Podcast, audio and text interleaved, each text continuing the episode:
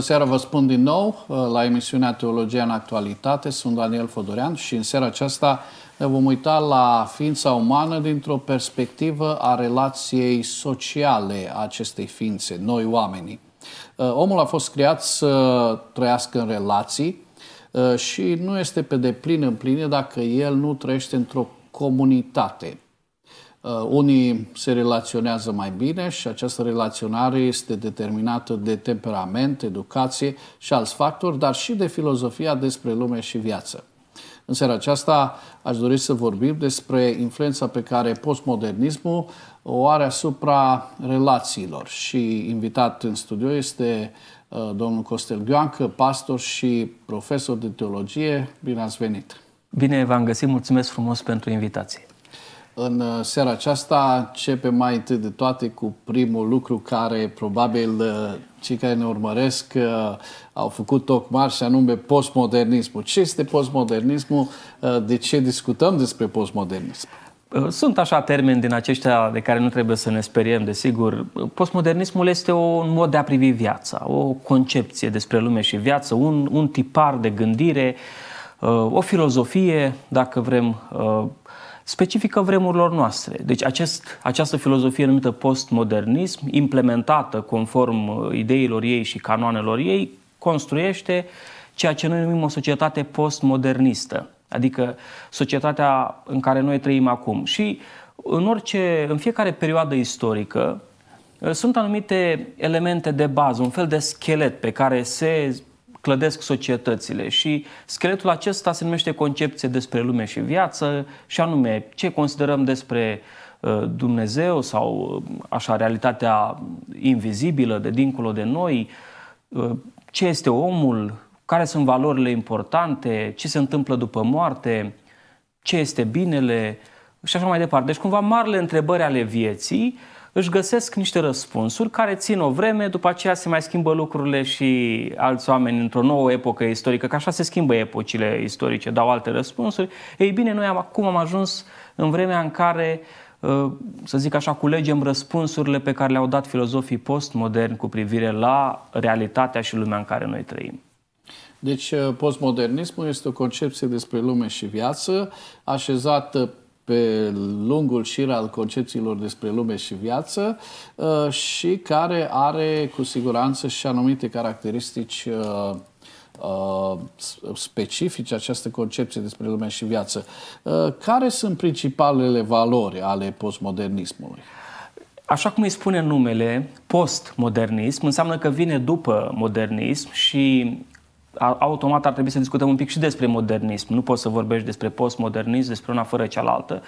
Această particulă post arată că e vorba și de un caracter reacționar, deci cumva filozofia postmodernă și implicit rezultatul ei, adică societatea postmodernistă, reacționează față de modernism.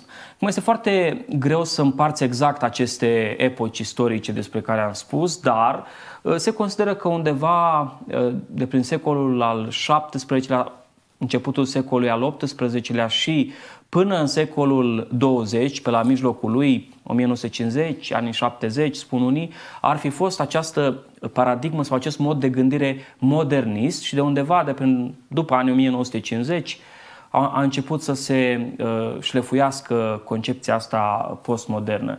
Ce era în modernism? În modernism, acum dacă ne gândim un pic la istorie și la lucruri pe care unii dintre noi le-am trăit deja, că am prins un pic, uh, să zic așa, izul acesta modernist de la părinții noștri, de la bunicii noștri, era vorba de producție economică, una de tip industrial și capitalist, și clasa socială era uh, principala formă de stratificare socială. Deci lucrurile erau foarte așezate și știm, de exemplu, în America, gurile, gulere albe da? și așa mai departe, fiecare împărțit pe anumite clase sociale, conta în ce comunitate, că e vorba de comunitate, uh, faci parte. Apoi, fenomenul urbanizării, această migrație de la sate către uh, oraș, și uh, o administrație centrală, instituțiile erau foarte puternice, uh, era ceea ce se numea uh, statul birocratic, uh, lucrurile de la vârf, așa piramidal, trebuiau uh, organizate în societate, în jos, spre bazele ei.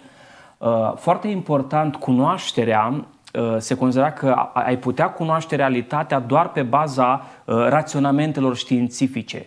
În modernism a fost o schimbare de la Uh, paradigma asta medievală când credința și superstițiile și religia aveau un rol deosebit și s-a spus o dată cu secolul luminilor, domnule, de acum încolo rațiunea este cea care ne spune nouă ce este adevărul și coroborată cu ideea asta o credință așa foarte puternică în progresul științific sau că societatea va progresa uh, datorită științei. Știința în plan medical, în plan social, Uh, tehnologic ne va ajuta să evoluăm, uh, deci umanitatea va progresa. Ei bine, ce se întâmplă în secolul 20, în prima jumătate, avem cele două războaie mondiale, nu? Aceste două războaie mondiale au fost ca o secure așa pe care o dai la, uh, la rădăcina pomului și au zdruncinat din temelii tot eșafodajul și toată încrederea asta în gândirea modernistă. Și atunci, Uh, au început să se ivească zorii uh, postmodernismului care, uh, așa dacă ar fi să ne gândim la câteva valori, de exemplu, neîncrederea în instituții și, în general, în concepțiile acestea universaliste. Deci este o mișcare de la lucruri universaliste care sunt valabile pentru toți, că așa se nasc instituțiile, nu? care oferă soluții servicii universale. și soluții universale către individ. Da? Deci este o fragmentare cumva uh, individul începe să conteze foarte mult de la absoluturi. Se merge spre lucruri relative, pentru că dacă nu mai ai o explicație universală pentru toți, înseamnă că ai mai multe explicații uh-huh. posibile și când ai mai multe trebuie să le negociezi cumva și atunci se ajunge la un spirit al toleranței foarte ascuțit, la ideea aceasta de relativism, uh, de asemenea la fenomenul globalizării, în sensul că Uh, societățile sunt foarte conectate, deci dispar aceste granițe. Ele rămân granițele geografice, dar le treci foarte ușor, fără să mai fie nevoie să mergi cu piciorul. Pentru că ai la dispoziție uh, toată această tehnologie mass media care te ajută să te conectezi cu oameni instant, cu oameni din diverse locuri, din diverse culturi și asta duce la un alt fenomen foarte important în postmodernism, la hibridizare. Deci apar tot felul de uh, Uh, combinație din acestea culturale, nu numai la căsătorii, care au început să fie tot mai mult căsătorii, uh, din, așa, oameni din diverse zone, de pe diverse continente, uh, dar și afaceri care se desfășoară foarte ușor în diverse locuri. Uh, călătoriile în sine și apoi această hibridizare între viața în lumea reală și în lumea virtuală, nu? Uh, vedem și acesta este un trend acum spre care se merge foarte mult, poate o să vorbim despre metavers, pentru că este foarte interesant să vedem acest nou univers al virtualității, cam uh, ce se întâmplă acolo.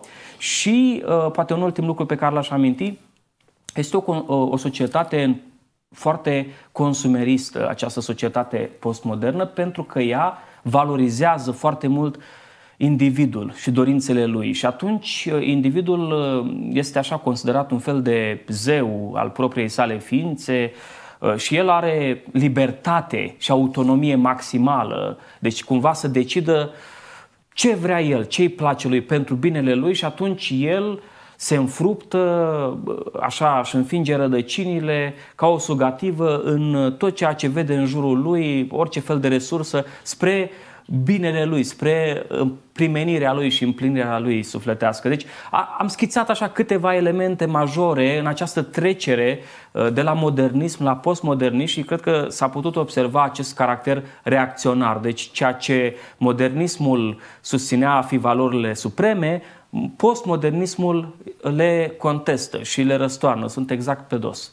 Dacă ne gândim din perspectiva uh, religiei, din perspectiva relației cu Dumnezeu, concepției despre Dumnezeu, cum uh, uh, privește această filozofie despre lume și viață pe Dumnezeu, relația cu Dumnezeu. Am putea spune că modernitatea a încercat să-l dea la o parte pe Dumnezeu și credința religioasă Uh, și postmodernitatea uh, o per, permite uh, tot la diverse feluri de credință să se manifeste?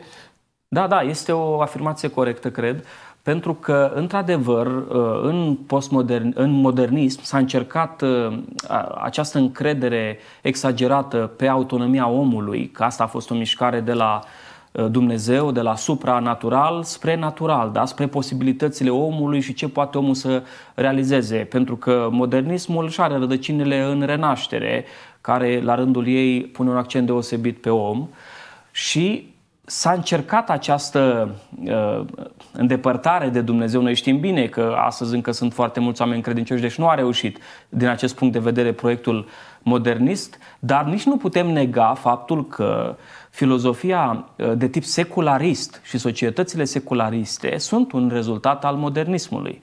Deci asta s-a întâmplat, această uh, înțelegere a faptului că adevărul se rezumă la ceea ce poate fi explicat și experimentat științific.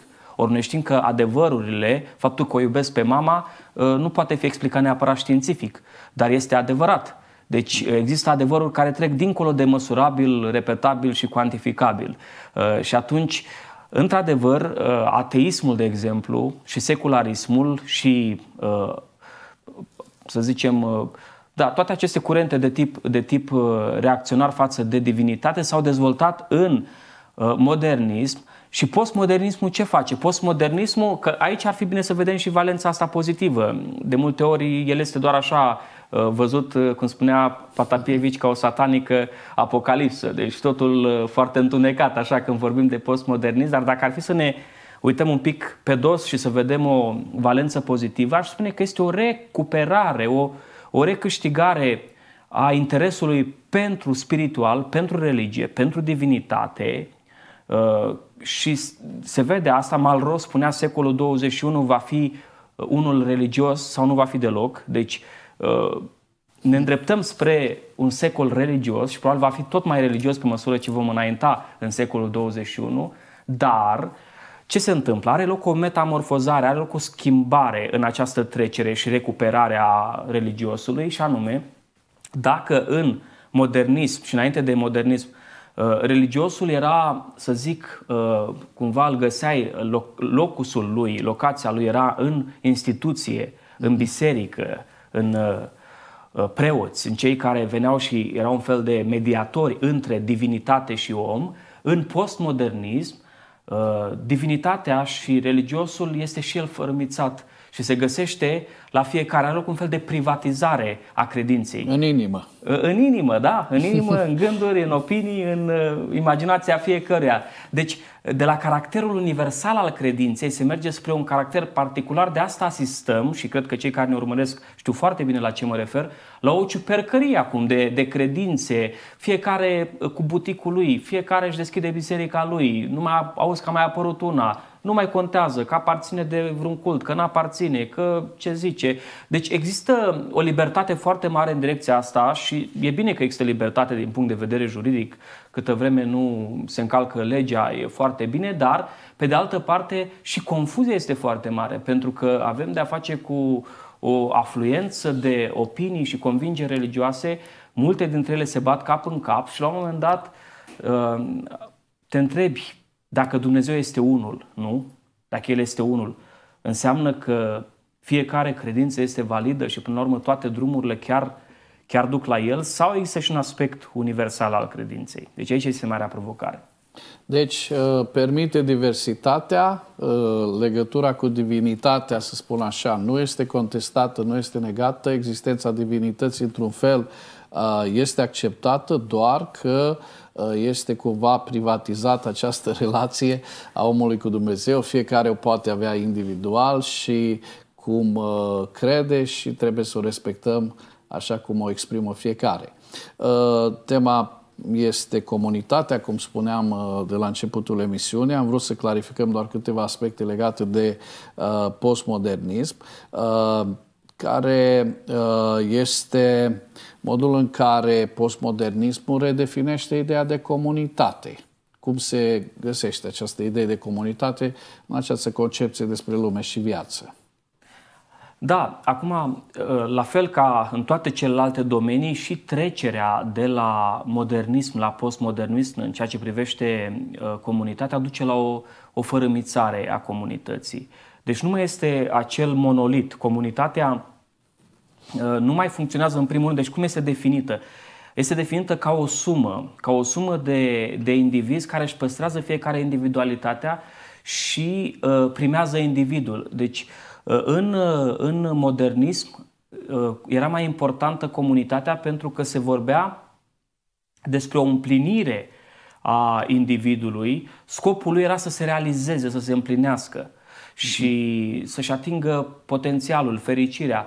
Și se considera că un mod în care poți să te împlinești este în comunitate. Comunitatea îți dădea platformă, îți recunoștea meritele, te ajuta, era locul unde te împlineai. De aceea comunitatea juca un rol foarte interesant, foarte important. Dar așa cum observa uh, Vintilă Mihailescu, uh, în postmodernism are loc o trecere foarte interesantă de la un discurs în felul acesta, de la împlinirea omului spre îmbunătățirea omului.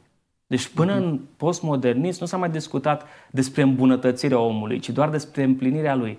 Așadar, acum accentul cade pe uh, acesta este idealul, cum să mă depășesc pe mine. Uh, și, uh, Asta explică și de ce avem foarte multe uh, demersuri în ceea ce privește dezvoltarea personală. Exact. Uh, și tot, tot acest demers alături de, de acesta pe linie tehnologică, cu transumanismul și toate elementele acestea uh, prin care vrem să ne îmbunătățim toate puterile naturale pe care, și fizice pe care noi le avem sau, uh, sau psihice. Deci, ce se întâmplă? În uh, comunitatea în postmodernism, cum am spus, este fărâmițată și uh, este doar o convenție. Deci aici este foarte interesant uh, observațiile pe care le face un filozof francez, uh, Jean-François Lyotard. El vorbește despre, preia de la, de la Wittgenstein, de la Ludwig Wittgenstein, o teorie legată de jocurile limbajului. Că de aici e foarte important să înțelegem că postmodernismul, adică acest mod de a vedea viața, despre care am spus la început, are ca un izvor principal așa care l-a adus la viață o, o teorie a limbajului. Cum vezi limbajul? Că în modernism limbajul era văzut ca făcând o legătură între uh, realitatea fizică pe care o poți pipăi și lumea suprasensibilă, da? Și cumva era această corespondență între ceea ce spui între limbaj și realitatea în sine. De aceea erau acele explicații universale pentru toată lumea, fiindcă se considera că limbajul este un vehicul care poate să transmită aceste explicații universale. În uh, postmodernism se ajunge să se creadă că limbajul uh, nu este întotdeauna un joc. Adică limbajul niciodată nu este stabil și el niciodată nu poate să se refere la ceva real, ci limbajul întotdeauna este într-o schimbare. Și atunci societățile, spune Lyotard, comunitățile, uh, sunt constituite ca rezultat al acestui joc de limbaj. Adică, dacă noi acum, vorbind unii cu alții, din codurile pe care le avem și suntem la o emisiune, da? Uh-huh. Și acum limbajul ne ajută pe noi să jucăm rolul ăsta de comunitate, să zicem, care suntem la emisiune, unui moderator, altul invitat. Dar dacă noi am folosit limbajul în alt mod, dintr-o dată am schimbat comunitatea. Deci mm-hmm. comunitatea este un fel de epifenomen, un fel de, de produs secundar al, al limbajului și, prin urmare, ă, comunitățile sunt relativizate. Adică orice comunitate este temporară, orice comunitate poate fi schimbată și mai ales, asta e foarte important, caracterul pragmatic în, sau practic în uh, postmodernism. Comunitatea îmi este bună doar cât mă ajută pe mine în convențiile astea, în jocul ăsta. Când schimb jocul și uh, atunci nu mai am nevoie de comunitatea aceasta. De, de asta în postmodernism este o fluiditate foarte mare, uh, inclusiv în ceea ce privește, de exemplu, cariera și dorința aceasta de a avansa în carieră, în cunoaștere, în, este fenomenul acesta de downshifting se numește, adică n-ați văzut tot felul de, pe la televizor, pe, pe internet, domnule, ne mutăm la țară, vindem de la oraș, ne luăm ceva în munte, ne izolăm, o viață cât mai simplă. Deci cumva are loc un fel de revers al modernismului când toată lumea dorea să vină la oraș, să se realizeze, să facă școli, să facă nu știu câte lucruri. Deci comunitatea îmi este bună acum doar cât mă ajută. Deci doar din punct de vedere pragmatic. Dacă mâine, fie că vorbim de biserică, de familie uneori chiar, prieteni, oraș, orice tip de comunitate academică, orice tip de comunitate, dacă nu îmi mai împlinește sinele, că aici este marea bătălie. Uh-huh. Deci este lupta între comunitate și sine și sinele este regele. Dacă această comunitate nu îmi mai împlinește sinele, atunci o las și schimb jocul și mi-aleg o altă comunitate. Pe când în modernism, comunitățile erau foarte importante, era o sacralitate a comunității. Trebuia să ai un respect deosebit uh, pentru uh, cei de dinaintea ta, să respecti întotdeauna biserica din care vii, satul din care te tragi uh, și așa mai departe. Să fii mândru de... Să fii mândru, să, să respecti. Ori acum lucrurile acestea nu mai au importanța asta pentru că, așa cum am spus, sinele primează. Și aici un filozof, alt filozof francez, că de la ei cam au venit ideile acestea postmoderniste, Michel Foucault, vorbea despre, a introdus el uh, un concept care se numește tehnologiile sinelui. Foarte interesant. Deci sinele își găsește și el niște tehnologii ale lui. Și el spune că tehnologiile sinelui se referă la uh, măsurile pe care sinele le ia folosind uh, știu eu, resursele pe care le are în jur, fie că sunt resurse fizice, comunități, oameni, ca să se afirme, să se realizeze, să uh, își atingă dorințele, împlinirea, fericirea, să se, să-și actualizeze, să zic, potențialul pe care îl are. Și el asta spune că în postmodernism asistăm uh, la aceste tehnologii ale sinelui care sunt puse în aplicare astfel încât sinele autonom, sinele suprem, neîngrădit de legi, de instituții, de biserici, să devină el și să facă el ce vrea. Ori una dintre resursele pe care tehnologiile sinelui le folosește este comunitatea. Deci mhm. comunitatea devine un fel de... În slujba sinelui. Exact, asta este. Uh, și, uh, deși nu vreau să devien cu subiectul, da, se pare că uh, sinele uh, folosește aceste instrumente nu atât de mult pentru a se aș masca atitudinea egoistă, dacă înțeleg bine, ci nu mai contează, adică folosește cu tupeu, cu, cu alte cuvinte. Absolut. Uh, da. Sinele se afirmă cu tupeu fără a cerca să folosească aceste tehnici pentru a părea că nu este atât de uh, egoist persoana respectivă. Categoric. Deci egocentrismul este la mare înălțime în postmodernism și nimeni nu simte nevoia să îl mai ascundă.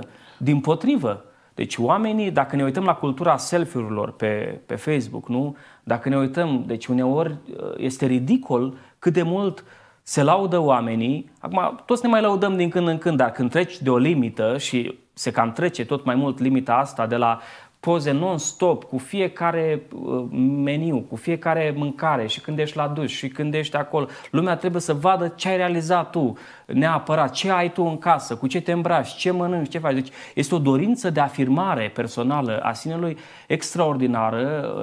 Uh, uh, societatea postmodernistă este o societate narcisistă, îndrăgostită de propriul chip Uh, și omul este îndrăgostit de propriul chip și spre deosebire de modernism, când era o cultură a rușinii care venea din comunitate și conta atunci pentru că ceilalți se sancționau dacă depășeai niște limite, în postmodernism nu mai are nimeni dreptul să te sancționezi.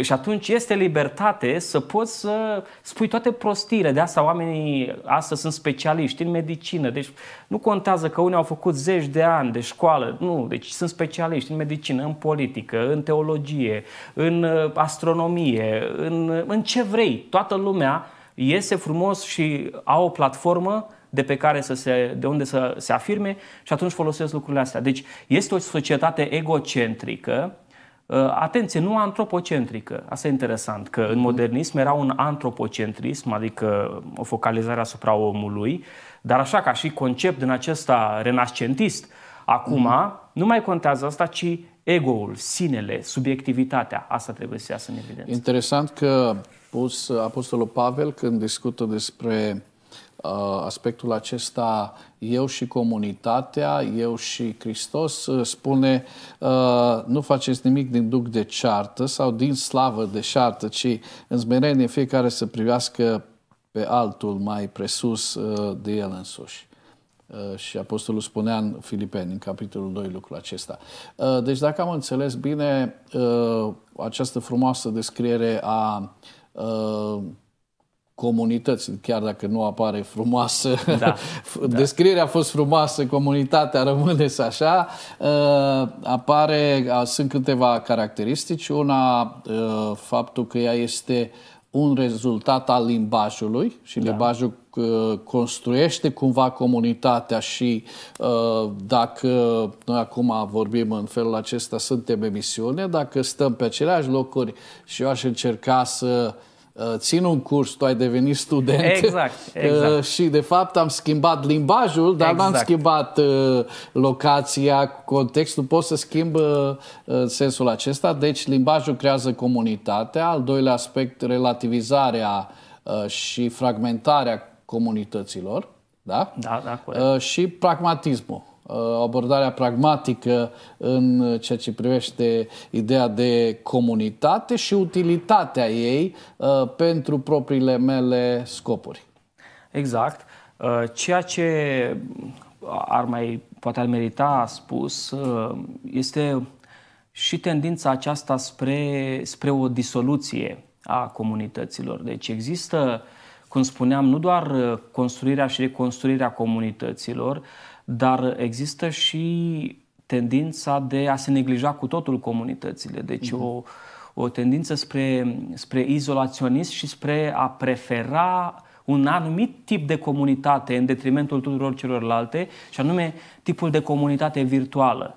Uh, pentru că, spre deosebire de comunitățile reale, fizice, cele virtuale îți permit această manifestare a sinelui, după cum spuneam, în care uh, să aibă loc supremația sinelui și autonomia lui, pe când comunitățile uh, fizice, vrei, nu vrei, există acolo totuși, cred eu, niște lucruri pe care Dumnezeu le-a pus în noi ca oameni, care ne ajută să ne reglăm până la urmă în această interacțiune interumană și să ne ținem în anumite norme ale decenței, uh, da? Deci vrând nevrând, în orice epocă se întâmplă lucrurile acestea, pe când în comunitățile virtuale, sub anonimat mai ales, sub un nickname, apare acest fenomen al nickname-ului, poți să spui orice, poți să înjuri pe oricine, între ghilimele, cum se întâmplă uneori așa cu oamenii care sunt, uh, sau să îl batjocorești pe oricine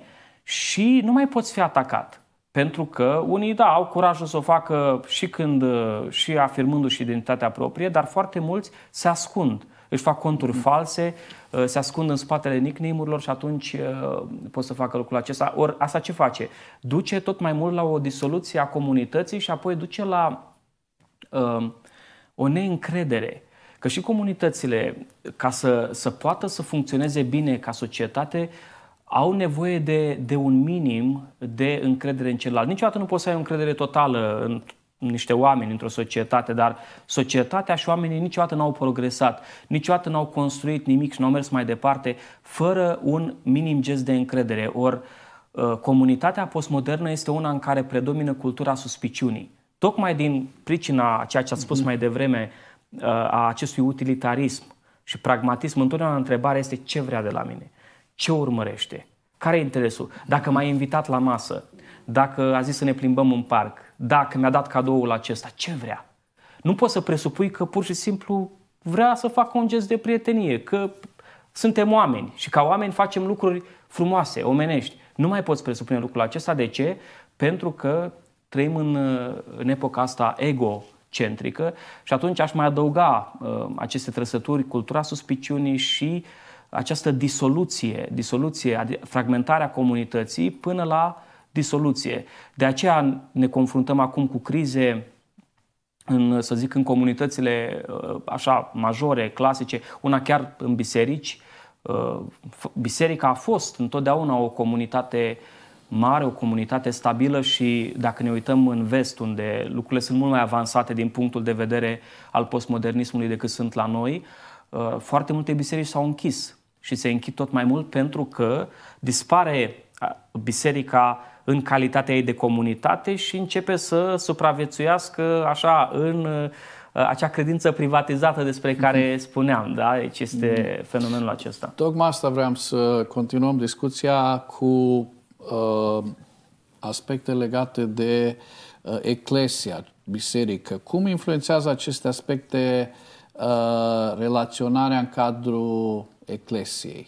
Toată pe, această, pe toate planurile. Toată această discuție despre cum arată comunitatea în postmodernism, uh, cam cum uh, se regăsește sau influențează pe toate planurile. Deci biserica, în calitatea ei de comunitate, este afectată mult mai profund. Eu personal trebuie să mărturisesc că am avut o surpriză, uh, atât studiind cât și experimentând pe propria piele, adică participând la modul în care se desfășoară, că lucrurile se întâmplă acum. Deci da. filmul este acum în desfășurare, să văd ce se întâmplă. Deci, în 20 de ani, de exemplu, eu nu sunt bătrân, dar în 20 de ani am putut să văd schimbări pe care nu mi-aș fi imaginat că le voi vedea în biserici. Deci foarte mari și foarte rapid. Influențate de mai mulți factori, deci lucrurile sunt ceva mai complexe, nu trebuie să le abordăm simplist, dar uh, gândirea postmodernă este foarte puternică. Și dau câteva exemple. De exemplu, problema autorității.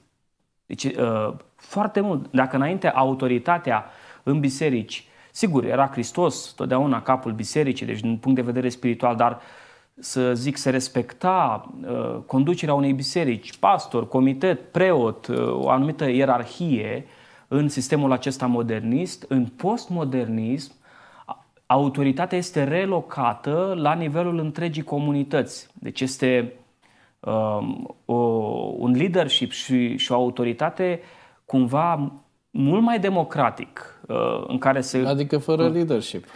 Ceva de genul ăsta până la urmă. Deci cumva conduc toți și nu mai conduce nimeni. Asta este, este o problemă. Pentru că ni, nu ai curajul să afirmi niște lucruri, să încerci cumva să duci lucrurile cu o viziune într-o anumită direcție, pentru că apare chestiunea asta. Pe de altă parte, foarte interesant, pentru că apare acest vid de autoritate, cum foarte bine ați spus, apar extremismele și apar uh, fenomenele de autoritarism.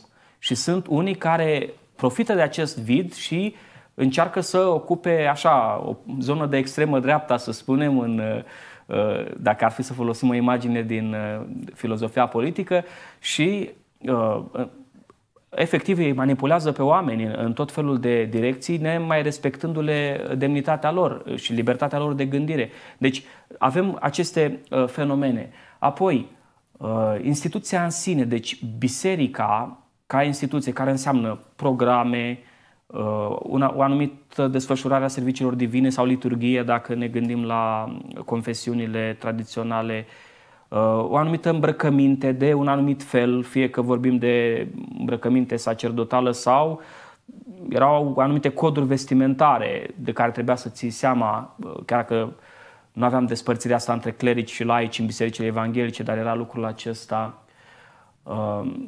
o, un mod de a relaționare între generații, da, între cei mai în vârstă și toate acestea dispar. Deci, în momentul acesta există, cum spuneam, la nivelul autorității, la nivelul organizării slujbelor, la nivelul. Deci dispar toate elementele care țin de instituție, de autoritate și biserica se reconfigurează tot mai mult ca să nu mai vorbim de pandemie, care a adus și ea în plus provocarea aceasta cu biserica online. Cu trecerea în online, hai, doar ca să dau un exemplu, amintiți-vă ce discuții serioase au fost uh, în primul an de pandemie când a fost vorba de, de cina Domnului. Cum să luăm sau să nu luăm cina Domnului. Și automat s-au făcut două tabere, unii care susțineau că poate fi luată fiecare de acasă așa online, alții care susțineau că poate fi luată doar când comunitatea se adună. Dar iată, aceste lucruri, într-o paradigmă modernistă, nici măcar n-ar mai fi puse în discuție. Ori în postmodernist se poate. De asta spun, uh, toate lucrurile, evangelizarea apoi, un alt lucru, păi când vorbim de gândirea asta postmodernă, care tot mai mult spune că fiecare are dreptate și să nu-l deranjezi pe om, uh, oamenilor le este mult mai rușine acum să intre în spațiul privat al cuiva, iar spațiul credinței este considerat prin excelență unul dintre cele mai private spații, să spun intime spații, spații. Și atunci, dacă mergi să spui cuiva, uite, suntem păcătoși, ești păcătos, ai nevoie de Hristos, ai nevoie de Evanghelie, este considerat un lucru foarte ciudat și mai ales un lucru uh, așa, poți să, fii, poți să fii acuzat chiar în unele locuri pentru așa ceva, chiar și în unele țări democratice.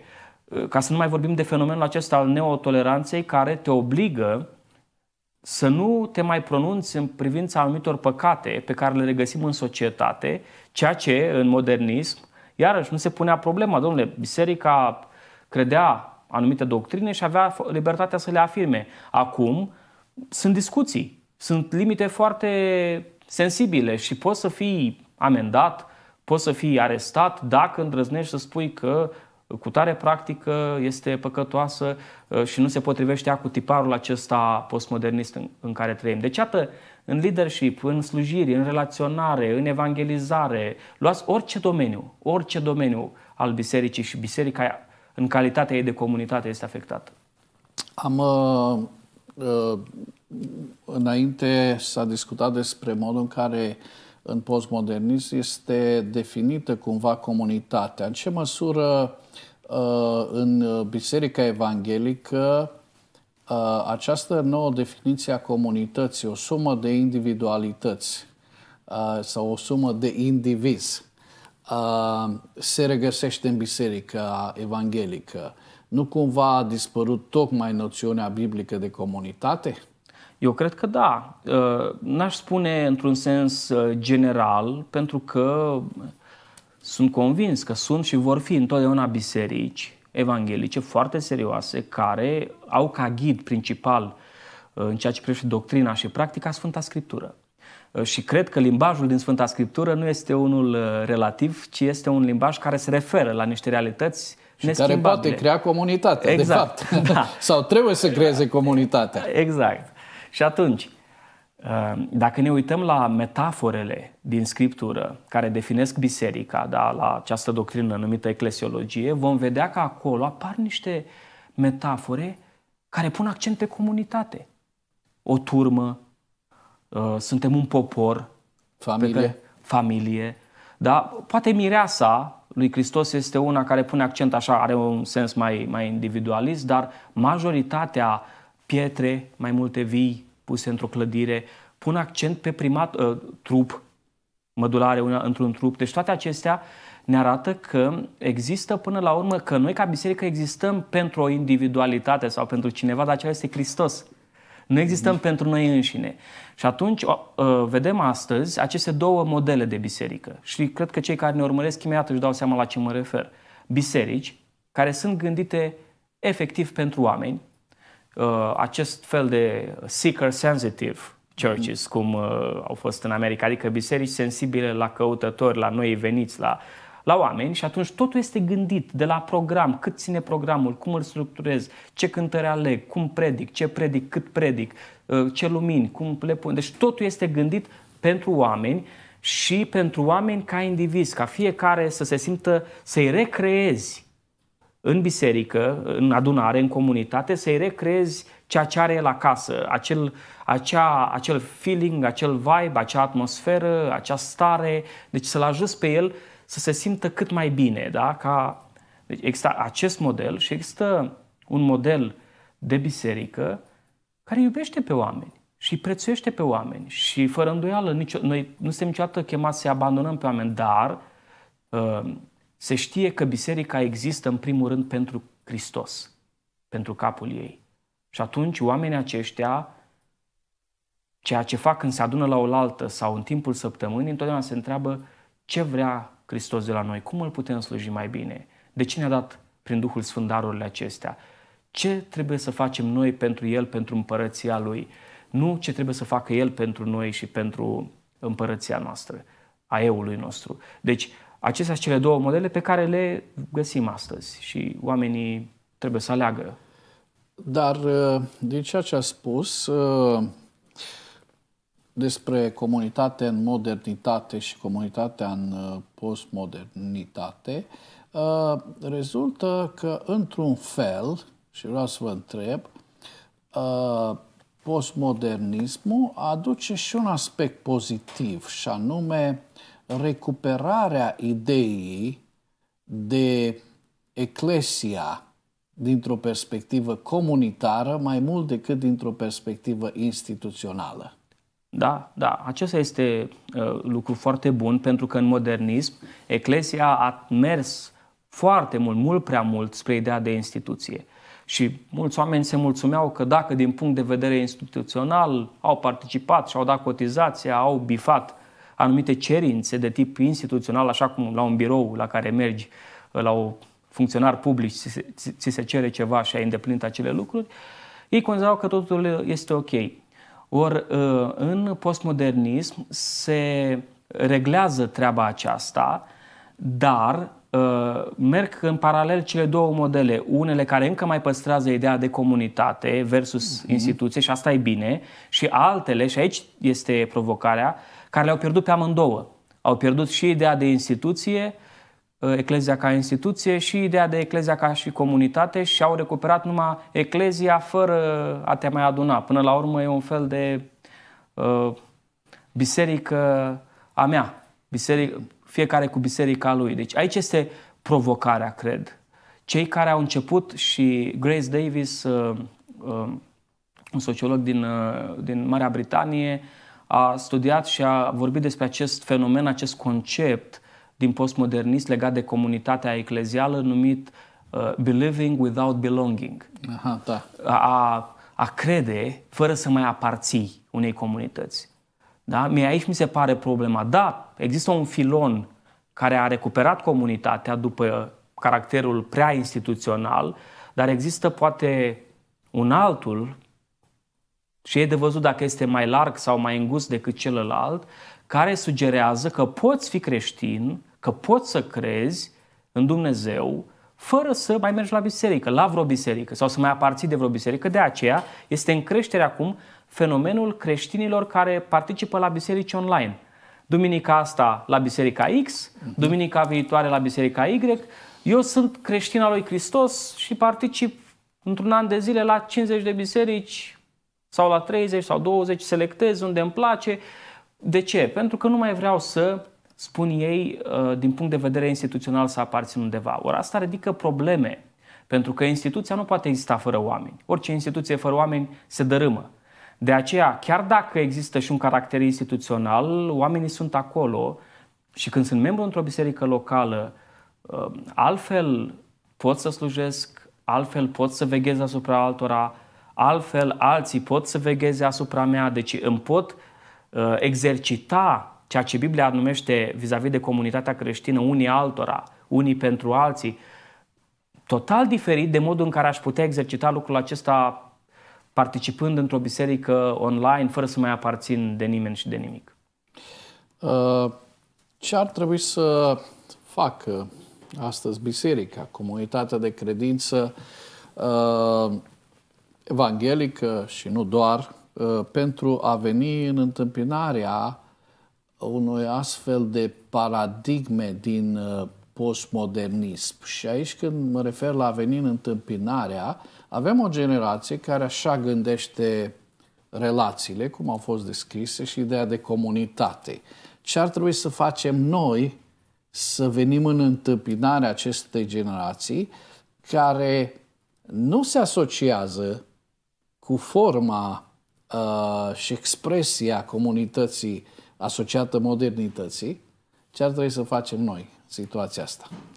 Ar trebui într-adevăr să venim în întâmpinarea lor și e foarte bine că m-ați întrebat asta pentru că mă gândeam la tot acum am revenit la Lyotard și el vorbea despre fragmentarea asta comunităților în, la nivelul sinelui, dar mai făcea o observație interesantă și spunea că totuși, chiar dacă așa stau lucrurile, spunea el, sinele este întotdeauna unul situat. Deci nu poate fi un sine în aer.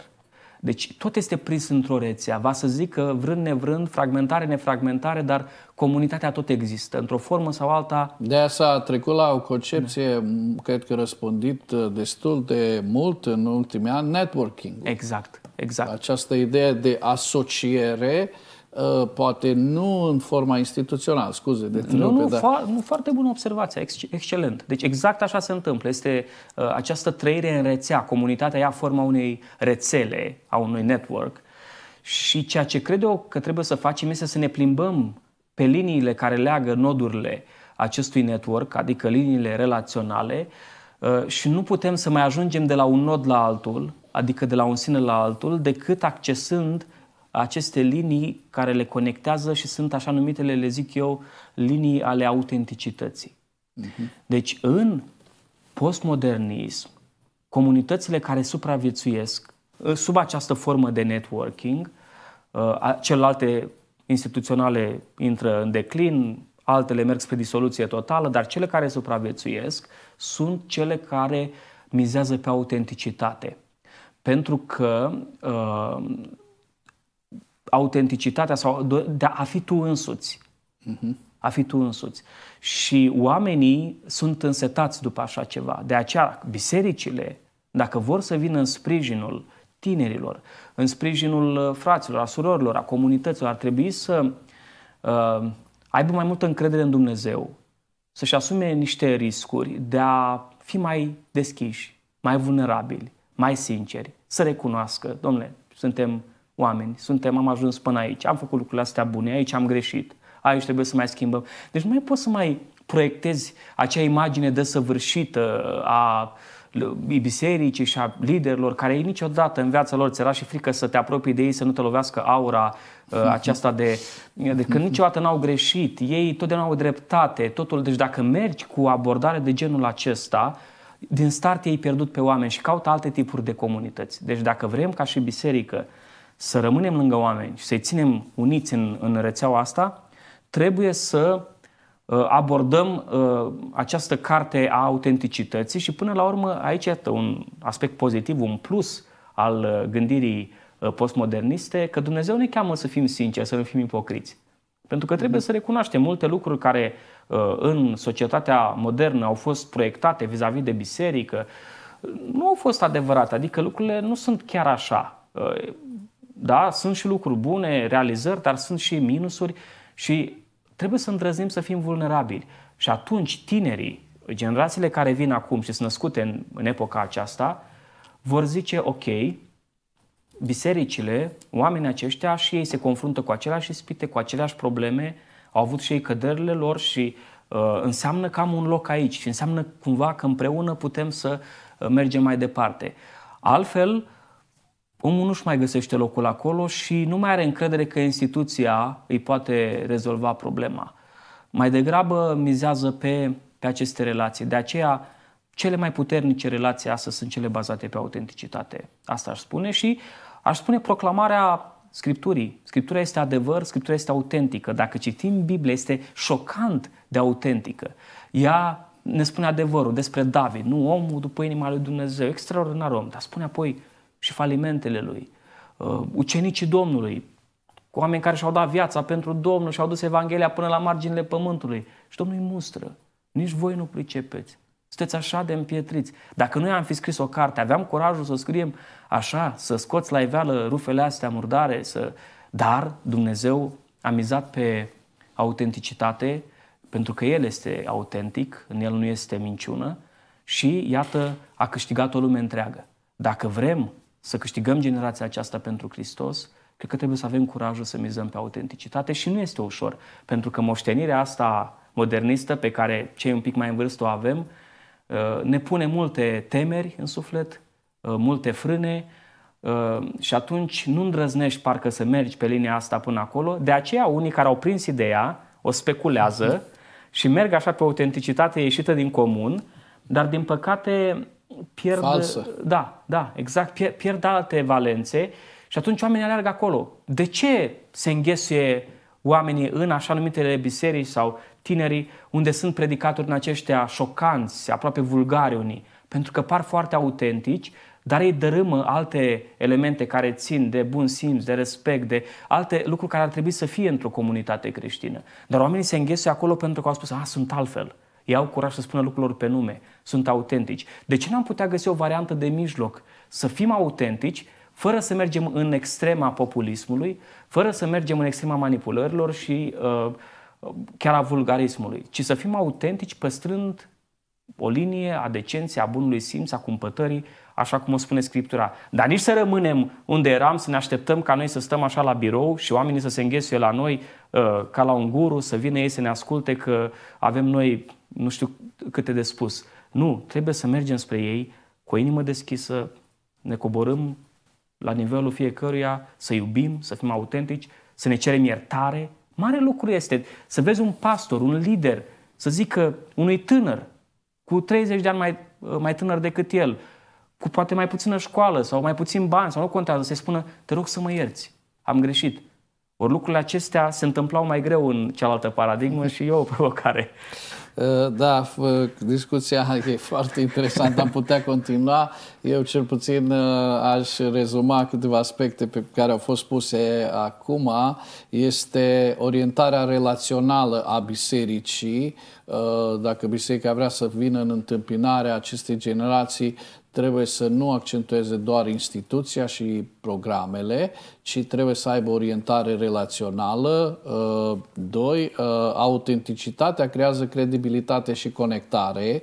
Uh, trebuie să fim autentici în tot ceea ce spunem, iar proclamarea cuvântului modelează adevărata comunitate care ar trebui să fie în secolul acesta. Corect? Foarte, foarte frumos. Da. De fapt, dacă iau să iau aceeași, să zic, Uh, principiul după care postmodernismul își construiește ideea de comunitate, acel limbaj pe care noi ar trebui să-l avem pentru comunitate, îl extragem din uh, scriptură și prin proclamare noi creăm limbajul care creează de fapt comunitatea. Limbajul Evangheliei creează vieți noi, ca să da. spunem așa.